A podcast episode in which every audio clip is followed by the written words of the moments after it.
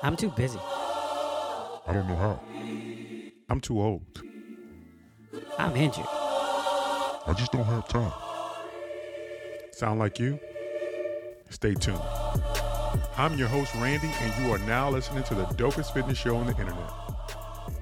Hustling Push-Ups, where I deliver expert fitness advice with a hint of sarcasm and engaging conversations with some of my friends to show you that getting in shape doesn't have to be that difficult. If we can do it, so can you. Yo, welcome back to Hustling Push Ups. It's just me this week, so this episode will be short and sweet. Just to take a little time to answer a question that I get on a pretty regular basis. That question is What is the healthiest alcoholic beverage that someone can consume without throwing off their fitness goals? And to that, I say, none of the above for 500, Alex. All right, that's all I got for you this week. So hopefully, just kidding. Not quite that short, not quite that sweet. I do find it funny that so many people ask about healthy alcoholic beverages, but we can tackle that in another show. Okay, so let's break this down. Alcohol is a tricky one. The fitness industry has us conditioned to counting calories, macronutrients, protein, carbohydrates, fats for everything that we consume. And that's not necessarily a bad thing because the overconsumption of anything can lead to storage, which leads to excess body fat, and you get the rest, right?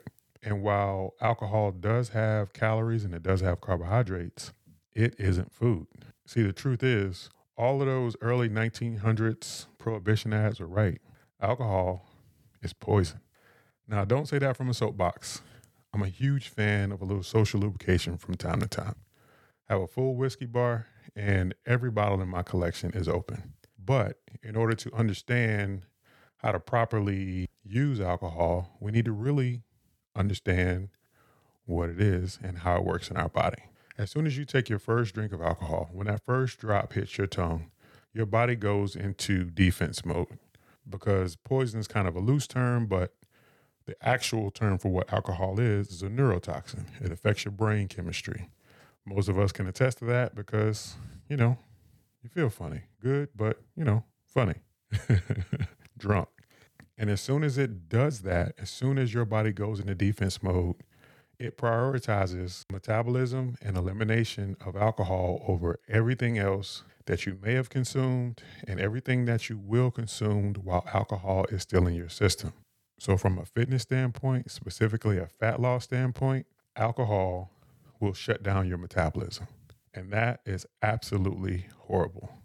You can't do that. If you just have a couple of drinks, not that big of a deal. Your body can work through that and then get back to it as soon as possible. But think about those days when you have more than just a couple. Those football days or the days that you're out partying and not only making bad decisions with alcohol, but then in turn making bad decisions with food too. And that is the issue with the overconsumption of alcohol. It's not that the calories will, will mess you up. Your body knows how to do that. We we burn calories to survive. Your body's really, really good. And if it was just you burning calories that was the issue, not that big of a deal because you can do it. But when you have to burn through alcohol first and then continually push calories back, push calories back, push calories back over a couple of days because it takes you that long to get rid of all of the extra alcohol you consumed, then what have you done to your metabolism? Therein lies the problem. And contrary to popular belief, food does not soak up alcohol. The only thing that your body needs to get rid of alcohol is time. As long as your liver and kidneys are working right, which may not be the case for alcoholics, and that's another story for another day as well. But you you can't you can't consume anything, you can't take any pills, you can't sit in a sauna, you can't do any of that stuff. Your body has to go through that process. So instead of worrying about what type of alcoholic beverage you can drink to help with your fitness goal, instead focus on being disciplined when you do drink. And in the case of those extreme fitness goals, like let's say you have 100 pounds to lose, or if you're going to get ready for a bodybuilding competition or anything like that, it's probably best to just not drink alcohol at all. I know you may not want to hear that, but with the nature of such a aggressive goal, alcohol just is not going to work for you. It's not going to be good for what you're trying to do. So I suggest that instead of trying to find a way to fit it in, try to figure out how to live without it until you reach your goal. And then once you do, make sure you do so in moderation so that you don't end up backsliding in the future.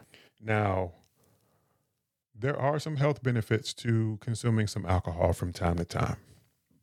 Circulatory benefits, there are some antioxidants in certain beers and wines, and most spirits by themselves are really, really low calorie and low carb.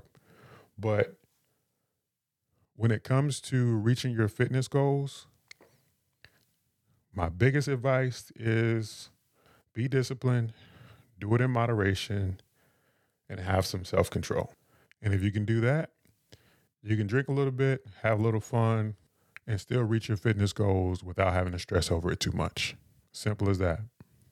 All right, we've laughed, we've cried, and most importantly, we've grown. Some of what I said may make you feel like, hey, I can do better. And some of the things I said may trigger you, and that's okay. But if you are mad, remember, don't blame me, blame science.